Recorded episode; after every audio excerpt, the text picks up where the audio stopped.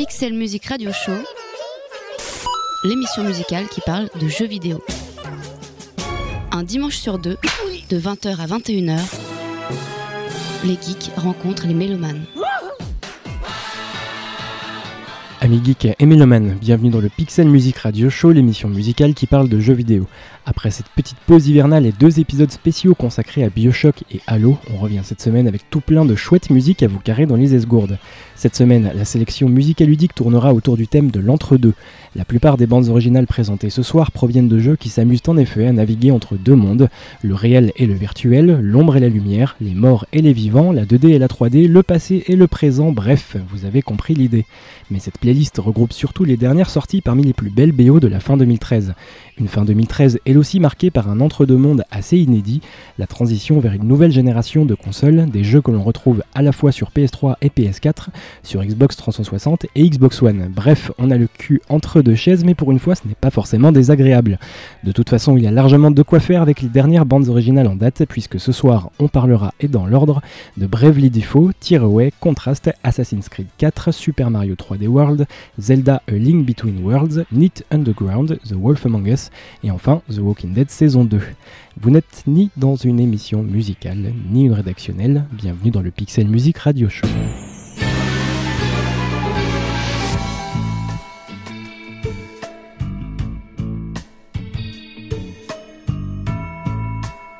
On commence cette année 2014 avec un jeu sorti en 2012. Vous me direz bonjour la fraîcheur des actualités, ce à quoi je vous rétorquerai zut. Mais c'est surtout que Bravely Default sur 3DS est sorti fin 2012 au Japon et qu'il aura fallu un an pour le voir débarquer en France. L'attente en valait bien la peine puisque la console portable de Nintendo accueille un RPG d'exception. Loin des tentatives ratées de nombreux RPG japonais tentant de se moderniser, Bravely Default assume au contraire pleinement son côté traditionnel, avec une histoire de monde menacé par une force obscure. Comme dans tout bon RPG à l'ancienne, c'est un pecno d'un village paumé qui va s'improviser en héros et s'entourer d'une brochette de compagnons aussi attachants que fantasques. Sous des atours simplistes, Bravely Default glisse des clins d'œil à son propre classicisme, se joue des codes scénaristiques et désamorce ainsi les critiques.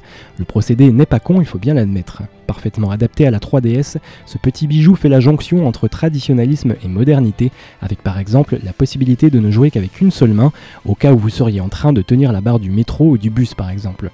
Non content de donner une leçon à ses camarades nippons ayant plus ou moins échoué depuis 5 ans, Bravely Default propose en plus une bande originale sévèrement burnée que l'on doit à Revo, membre du groupe japonais Sound Horizon. On oscille entre la dark wave, le rock progressif et le metal symphonique, ce qui ne déplaira pas à nos collègues de l'émission Accords électriques que vous retrouverez d'ailleurs à 21h sur Radio Campus Paris. Je sais ça n'a rien à voir avec Bravely Default mais avouez que c'était plutôt bien placé. Si Sound Horizon avait commencé sa discographie avec une chanteuse, le départ de celle-ci a réorienté le groupe vers plus de vocalistes, dont Revo lui-même et une bonne part de morceaux instrumentaux qui permettent d'apprécier les montagnes russes mélodiques concoctées par le groupe. On alterne entre du mélancolique, de l'épique, parfois même du carnavalesque, mais toujours classieux. Une belle démonstration tant musicale que ludique, qu'on peut faire du neuf avec du vieux sans dénaturer le passé et sans y rester coincé pour autant.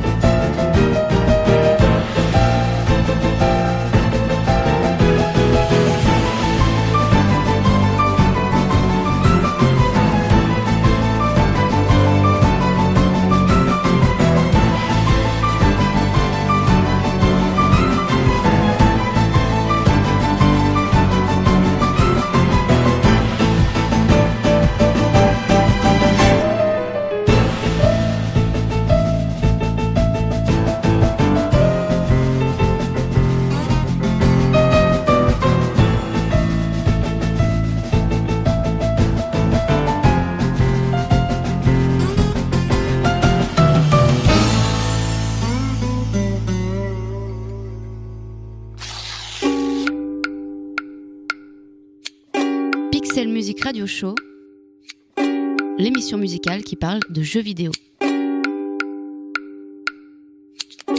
On reste dans le monde des consoles portables avec la PS Vita. Alors que la petite protégée de Sony est en passe de devenir une plateforme de choix pour le jeu vidéo indépendant et les expériences singulières, force est de constater qu'elle ne rencontre pas le succès escompté. Il y a pourtant un sacré paquet de bons jeux sur cette console quand on prend la peine de chercher un peu. Le grand public n'étant peut-être pas encore habitué à acheter ses jeux sur un store virtuel, la console souffre d'une réputation de no man's land ludique. C'est complètement faux, la preuve avec le brillant Tearaway. Tearaway est un jeu développé par le studio britannique Media Molecule à qui l'on devait déjà la série des Little Big Planet. Ayant à cœur de proposer des expériences ludiques originales et des univers atypiques, Media Molecule s'est cette fois penché sur la réconciliation de deux mondes celui du réel et celui du virtuel. Dans Tiraway, vous prenez le contrôle d'un petit bonhomme que l'on appelle le messager, tout simplement parce que le but de son périple est de remettre un message au joueur, c'est-à-dire vous. D'ailleurs, dans l'univers tout en papier de Tiraway, les joueurs sont appelés les vous, des entités mystérieuses et quasi divines qui fascinent les créatures du jeu. Media Molecule va plus loin en utilisant les capacités de la PS Vita, comme sa caméra avant et arrière. Dans le jeu, la passerelle entre votre monde bien réel et celui de Tiraway est totalement transparente puisque vous pourrez régulièrement apercevoir votre visage dans le soleil de leur univers, ce qui est un peu perturbant au début mais plutôt malin puisqu'on se sent nettement plus impliqué quand des créatures vénèrent votre faciès. Le joueur et le personnage ne sont pas une seule personne comme dans la plupart des autres jeux, mais une véritable équipe. En tapotant le pavé tactile de la console, vous faites sauter le messager, et quand vous passez votre doigt sur certaines surfaces, il apparaît dans le jeu, tout boudiné qu'il est. Il est également possible de s'improviser décorateur suprême en dessinant à main levée des vêtements pour les personnages. C'est ainsi qu'un pauvre écureuil tout mignon qui ne m'avait rien demandé s'est retrouvé avec une couronne ornée d'un phallus sur la tête. C'est stupide, mais c'est drôle.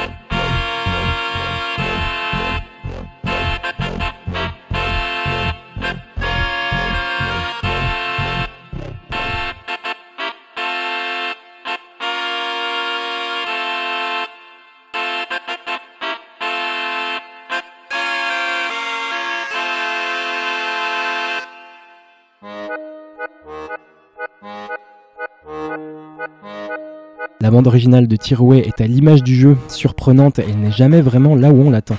Toujours dans l'idée de casser le quatrième mur entre le joueur et le personnage, il est très agréable de découvrir en plein milieu du niveau que la musique qui est jouée provient d'un vinyle et que ce vinyle, vous pouvez le toucher avec les doigts, l'arrêter, le ralentir, l'accélérer.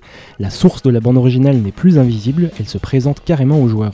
Pour en revenir à des considérations plus mélomanes, la musique de Tearaway a été composée par Kenny Young, qui fait partie du studio Media Molecule. Sa composition pour le jeu a été guidée par l'envie de mixer les genres et les influences, de brouiller les pistes et déstabiliser tout en faisant le lien entre la vue et l'ouïe du joueur. Chevaucher un cochon dans une ferme sur fond de dubstep est assez perturbant au début, et outre le fait que ce soit très drôle, c'est musicalement et ludiquement rafraîchissant. Beaucoup de sonorités émanant d'instruments traditionnels ont été mixées à des éléments plus contemporains. Kenny Young souhaitait que le jeu dégage un aspect folklore, patchwork et en même temps intemporel.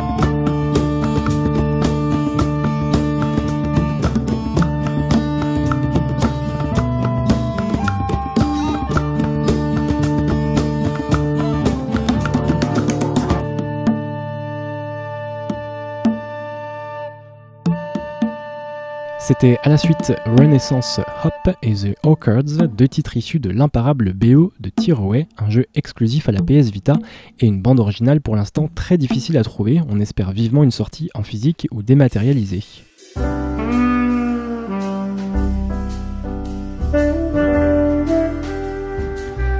Après ces deux petites pépites que sont Bravely Default et Tearaway, on aborde rapidement le cas de Contrast sorti sur PC, PS3, PS4, Xbox 360 et PS Vita. C'est bien beau toutes ces plateformes car le joueur avide de jeu à la touche arty aura le choix pour se faire enfler. Au départ, Contrast paraît sympathique, on croit même tenir un petit joyau du jeu indépendant, comme on dit. Contrast base tout son concept sur la dualité entre ombre et lumière, et la jonction de ces deux mondes est à la fois philosophique et ludique. Philosophique puisque l'ombre et la lumière représentent la réalité et l'illusion de réalité. Belle mise en abîme du jeu vidéo. Un peu téléphoné, un peu déjà vu, mais sympa. Là où contraste s'effondre totalement, c'est une fois que l'on prend le contrôle de l'héroïne. Le jeu base tout son gameplay sur l'habilité à effectuer des sauts en jouant sur l'alternance entre ombre et lumière qu'il faut rejoindre. Mais les sauts sont tellement mal fichus que l'expérience se transforme vite en un ratage complet. Le plaisir n'y est pas et le message du jeu passe totalement à la trappe. C'est dommage car la direction artistique brille par sa finesse ancrée dans un Paris des années 20 et bercée par une bande originale équivoque. C'est d'ailleurs la bande originale qui sauve peut-être le jeu de l'oubli vidéoludique. Une BO composée par le Canadien Nicolas Marquis qui a donné au jeu sa couleur jazz chaude et envoûtante. Le point d'orgue de cette OST est sans conteste le featuring de la chanteuse Laura Ellis, spécialiste des ambiances films noirs qui donne un contraste, un contraste justement bien malheureux, un contraste entre la médiocrité du jeu et la qualité de sa bande originale.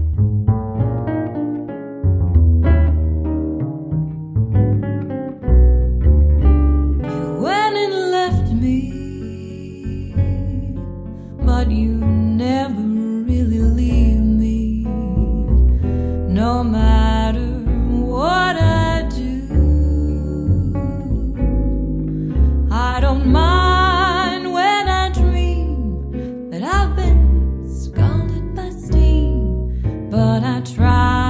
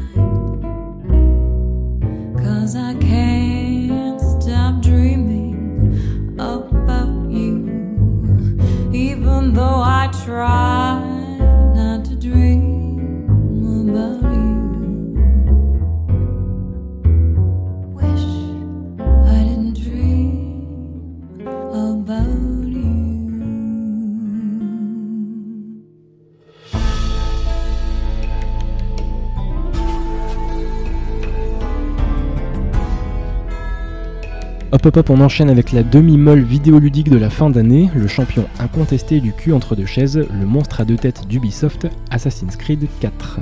Dès que l'on évoque Assassin's Creed, il se dessine immédiatement deux mondes, celui des fans incontestés de la saga prêts à pardonner tous les défauts, et ceux qui en ont ras-le-bol de voir débarquer chaque année un nouvel épisode. La série n'a pour le moment livré aucun mauvais jeu, il faut admettre que chaque nouvelle itération possède son lot de qualité, et en soi, ce sont tous de bons jeux. Mais il y a comme une overdose due au manque d'évolution de la série. C'est dans ce contexte à la fois fébrile et morose qu'Ubisoft nous a pondu ce Assassin's Creed 4, qui prend place cette fois dans le monde de la piraterie, dans les Caraïbes, à la Havane, à Kingston et surtout en mer.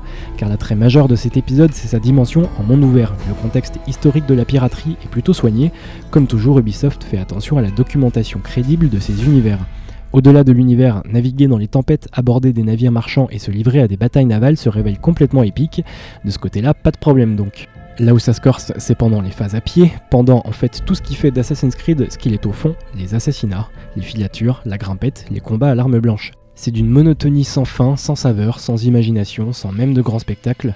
On a donc deux jeux en un, l'aspect classique de la série qui commence à s'essouffler, et l'aspect monde ouvert en bateau pour lequel on n'a qu'une seule envie, y retourner dès que possible. Ce quatrième volet est donc bien coincé entre deux mondes, et ce à plusieurs niveaux de lecture. Tôt ou tard, la série chouchou d'Ubisoft devra se remettre en question sur ce qui constitue sa base. En attendant, il y a tout de même une constante dans la franchise. La grande qualité de ses bandes originales et celle de cet épisode ne déroge pas à la règle. On en reparle juste après, nom d'un sabre en bois.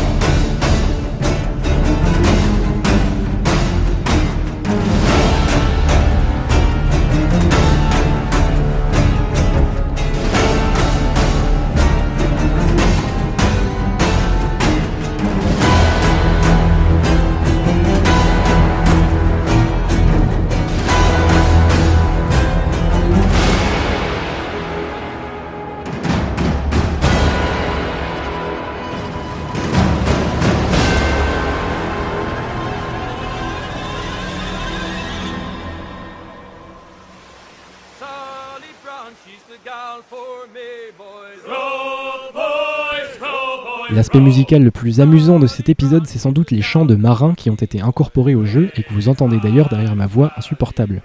Quand vous naviguez en mer, votre équipage peut entonner des chants de marins plus ou moins célèbres, comme par exemple The Drunken Sailor, chaque chant pouvant être trouvé dans le jeu avec sa remise en contexte historique. Le bateau, vous l'aurez compris, c'est l'acompasse le plus clair de son temps dans Assassin's Creed 4. Et pendant les longues traversées en mer, il n'est pas rare de laisser voguer son imagination et on se prend à rêver d'un jeu qui aurait pu être beaucoup plus épique et fidèle à des musiques comme celle que l'on vient d'entendre. That's all I want to know, boys. Way high, Miss Sally Brown. Oh, Captain Baker, how do you store your cargo? Oh, boys. Bien plus épique et spectaculaire que le jeu en lui-même justement, la bande originale composée par Brian Tyler fait souffler le vent de l'aventure et gonfle les voiles d'un jeu qui globalement se révèle assez poussif sur la longueur.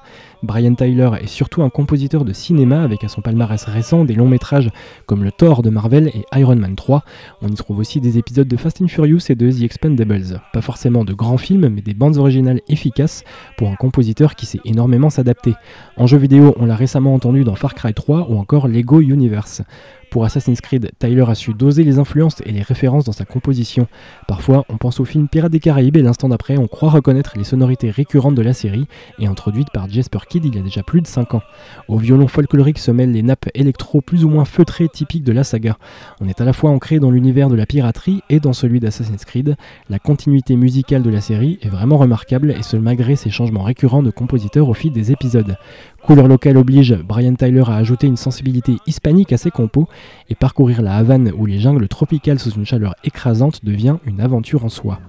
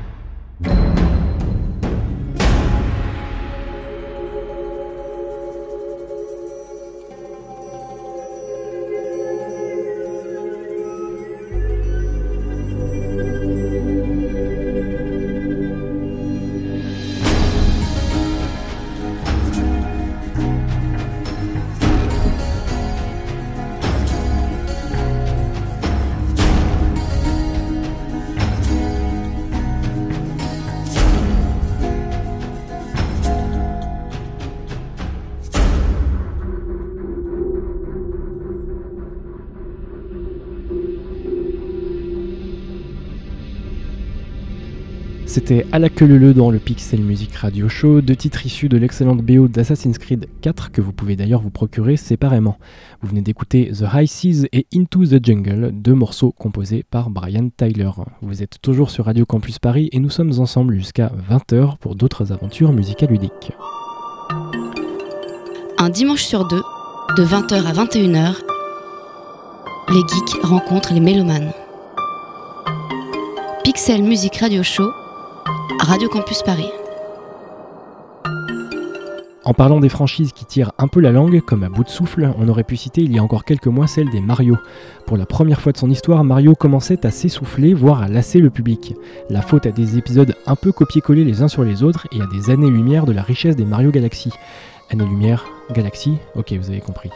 Bref, c'était sans compter sur l'arrivée presque providentielle de Super Mario 3D World qui redonne à la fois la banane à la Wii U, mais aussi à la série des Mario. Jeu de plateforme au gameplay ultra précis, la marque de fabrique des Mario, ce nouvel épisode axe le design de ses niveaux davantage sur la verticalité, et à ce titre, Mario pourra revêtir un costume de chat, miaou un costume qui lui permet de grimper un peu partout tel un lolcat en furie accroché au lustre dans une vidéo YouTube. Si l'on ajoute la possibilité de se tirer la bourre à plusieurs, ce Super Mario 3D World est des plus réjouissants et ce n'est pas sa bande originale haute en couleur qui nous prouvera le contraire. Composé par le Big Band de Nintendo, avec comme compositeur principal Maito Yokoto, ce nouvel effort musical ludique met l'accent sur des mélodies sautillantes, presque dansantes, en tout cas très rythmiques. D'ailleurs, la BO a principalement été enregistrée avec des instruments en live, avec une nette prépondérance des cuivres. Des cuivres qui s'amusent à reproduire le miaulement d'un chat. Et ça, c'est quand même trop chouette. La BO n'est malheureusement pas disponible à l'achat, mais vous pouvez l'échanger contre des points via le club Nintendo. Plus de 70 pistes à dévorer sans modération, dont le thème du générique afin de se mettre en bouche.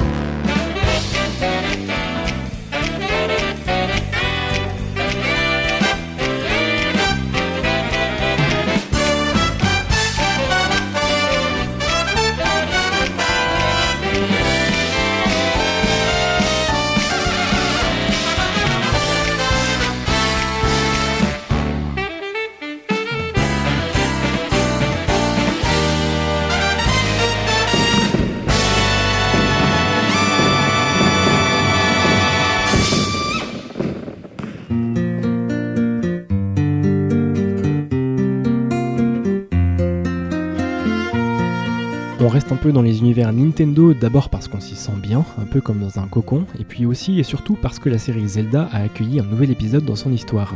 Zelda A Link Between Worlds, qui est une sorte de suite spirituelle de l'épisode A Link to the Past sorti à l'origine sur Super Nintendo.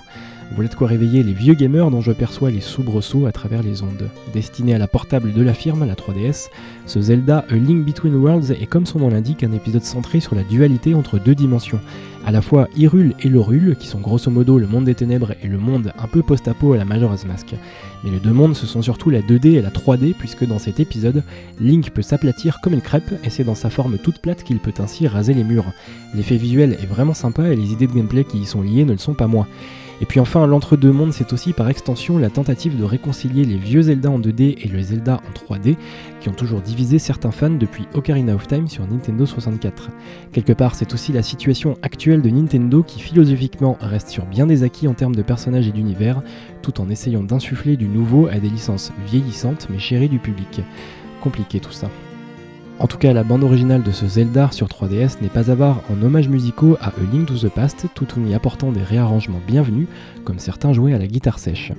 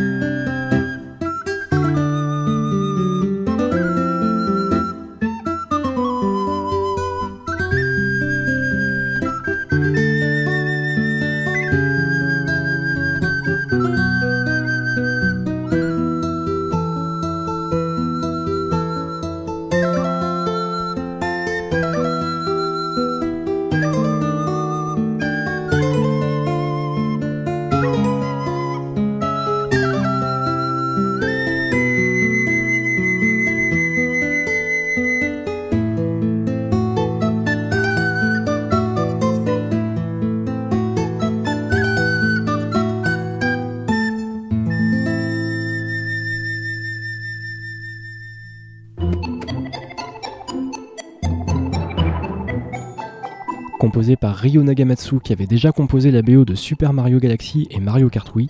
La BO de ce Zelda n'a pas à rougir face à son illustre ancêtre paru sur Super Nintendo en 91. Cette BO reprend les thèmes de A Link to the Past en y insufflant un côté live avec un enregistrement via de vrais instruments. La BO apporte également son lot de nouvelles compositions tout à fait dans le ton du monde des ténèbres. Des mélodies qui rappelleront aux amoureux de Twilight Princess ou Majora's Mask les plus belles compositions mélancoliques et aériennes qu'a offert la saga.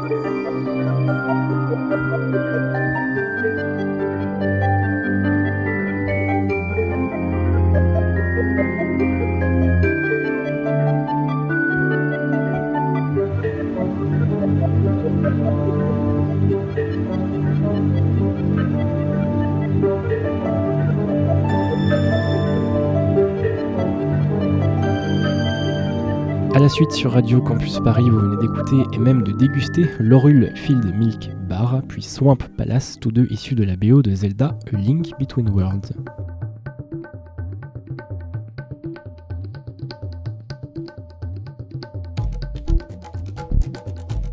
Toujours au rayon des bizarreries, on trouve Neat Underground paru sur Wii U récemment et d'autres supports un peu avant. Un jeu de plateforme indépendant au design soigné qui se démarque par sa construction totalement hachée, du moins en apparence. À chaque fois que vous commencez à vous familiariser avec les commandes et l'univers, hop, le niveau s'interrompt brusquement et vous retournez au menu principal ou passez au niveau suivant, avec un personnage totalement différent et des capacités elles aussi différentes. Perturbant et rageant au début mais suffisamment intrigant pour que l'on ait envie d'en voir le bout. Une envie qui se confirme grâce à la bande originale composée par le développeur du jeu lui-même, le suédois Niklas Nygren. La BO fait la part belle aux ambiances posées et enveloppantes. On y retrouve également des compositions de l'incontournable Morusque, dernièrement entendu sur des jeux comme Tetrobot Co. Pêle-mêle, ces 5 heures de musique nous ouvrent aussi les univers de D-Fast, Void Pointer ou encore Jonas Matebo. Une belle brochette de talent que vous pouvez retrouver sur la BO de Neat Underground, disponible gratuitement. Oui oui, gratuitement, via le site de Niklas Nygren. D'ailleurs, honneur au créateur du jeu, avec ces deux morceaux tirés de Neat Underground.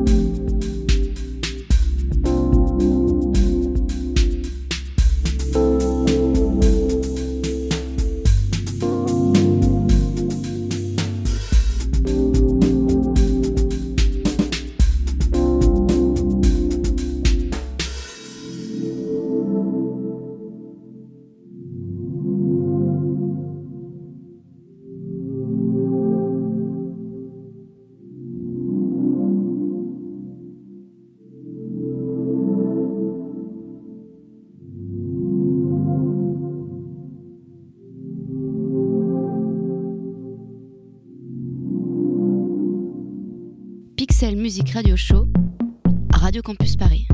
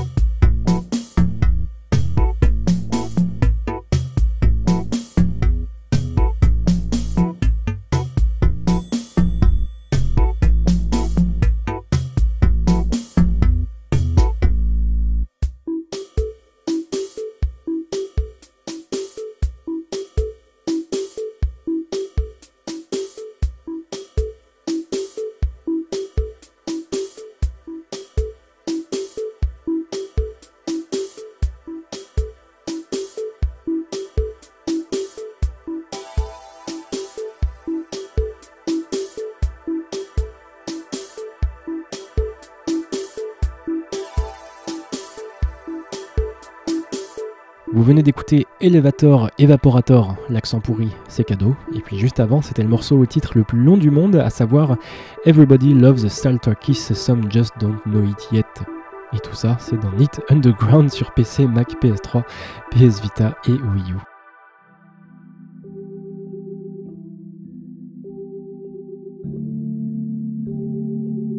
On termine cette émission avec les deux dernières séries du studio Telltale, à savoir The Walking Dead et The Wolf Among Us. C'est par ce dernier qu'on commence notre apéro musique et ludique autour de ce studio de développement et de son compositeur, Jared Emerson Johnson. Totalement intégré à l'équipe de développement, Emerson Johnson avait par le passé œuvré sur les bandes originales de Sam Max et Tales of Monkey Island pour lesquelles il avait été récompensé. Avec The Wolf Among Us, Telltale aurait pu surfer sur l'énorme succès critique et commercial de son adaptation de The Walking Dead. Il n'en est rien, puisqu'en adaptant ce comic, le studio prouve que ce n'était pas qu'un d'éclat et qu'il a trouvé la recette magique pour raconter des histoires tout en s'adaptant à des univers très différents. The Wolf Among Us nous place dans un univers un peu entre deux mondes, le monde des contes et celui des humains. Par une succession de funestes événements, les créatures comme le chaperon rouge, Podane, la Belle et la Bête et tant d'autres ont dû se résoudre à vivre dans le monde des humains, réfugiés dans un quartier de New York et dissimulant leur apparence naturelle grâce à une drogue.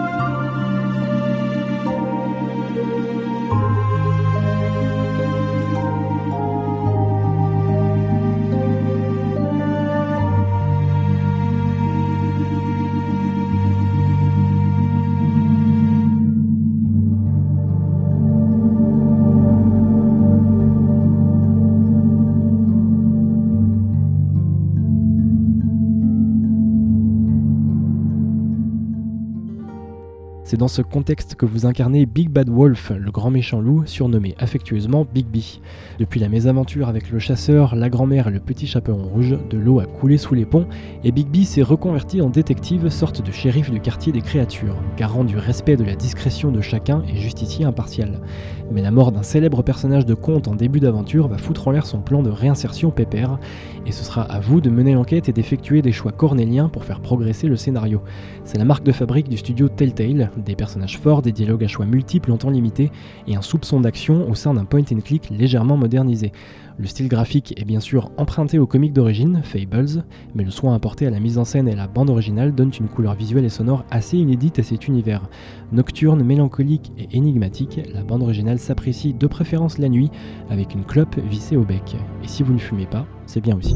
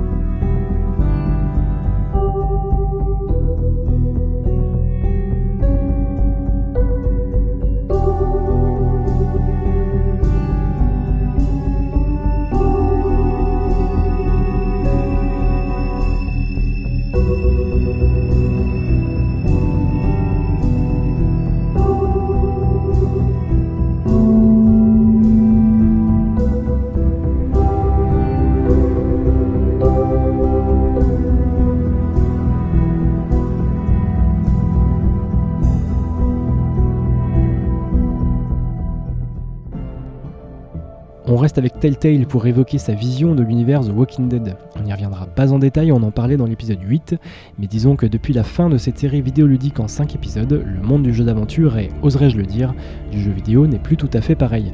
Même si les choix sont parfois quelque peu illusoires, la qualité de l'écriture et la caractérisation des personnages ont porté The Walking Dead au sommet de l'émotion dans le jeu vidéo.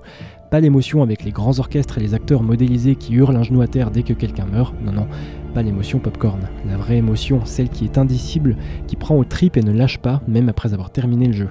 Dans la saison 2, dont le premier épisode est sorti tout récemment, on prend cette fois les commandes de Clémentine, une petite fille que l'on devait protéger dans la première saison. Désormais livrée à elle-même, Clémentine a mûri et a dû se résoudre à laisser son enfance aux mains des zombies et d'un entre-deux-mondes plus contrasté qu'il n'y paraît. Le clivage va au-delà des zombies et des survivants, car parmi les survivants, certains ont dû tuer une partie de leur humanité pour survivre par peur de l'autre, par égoïsme. Ses sentiments et ses relations humaines, ni noires ni blanches, ont été le terreau idéal pour que Jared Emerson Johnson compose dans une zone grise. Il retranscrit le désenchantement, mais pas trop fort, car de toute façon, il n'y a presque plus personne pour l'entendre, que l'on parle des morts ou des vivants.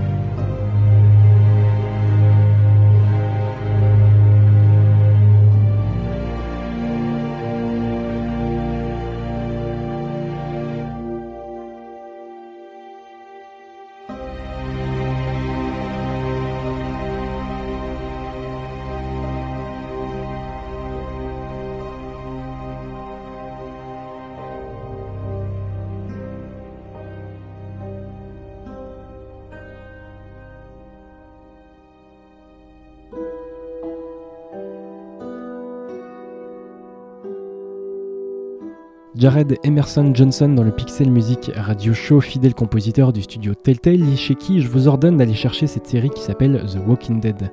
Ne comparez surtout pas à la série, on est dans autre chose, quelque part entre le comique dont il s'inspire et une vision de l'univers plus intimiste, plus proche des personnages, au plus près de leurs sentiments et leurs paradoxes. On vous laisse en compagnie de Anadel, chanteur folk dont le morceau In the Water a été utilisé pour le générique de fin de l'épisode 1 de cette saison 2 de The Walking Dead.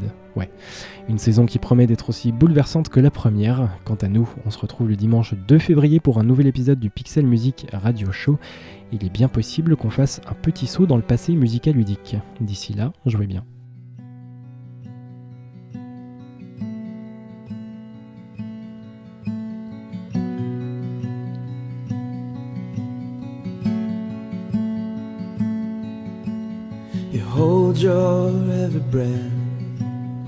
Life is for the living in the water. Oh, you feel that you should run, but where are you to hide in the water? Oh. Against the tide, we struggle. The skin the skin we're in. Against the tide, we struggle to keep our heads above the deep, and our hearts above the light, above the light. We vow your life and blood. This is not our home in water. Oh, hope here's never found. Just try and keep your way in the water. Oh, against the time struggle. Skin we're in, skin we're in, against the time struggle to keep our heads above the tea, and our hearts above the line, above the line. And who we are today can never make amends for what we've done. Tainted blood. His eyes, his eyes are full of love. Forgive them.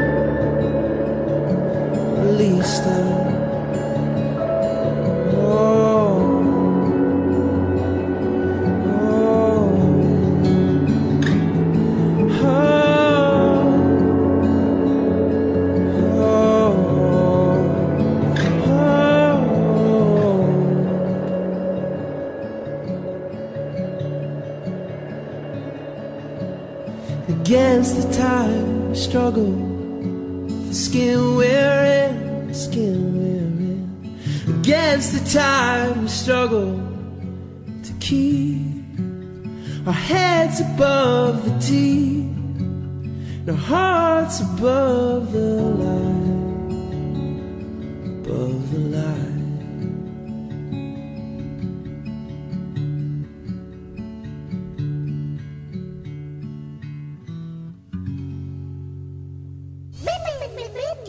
Pixel Music Radio Show, l'émission musicale qui parle de jeux vidéo. Avec le soutien de Bandic, agrégateur de passion.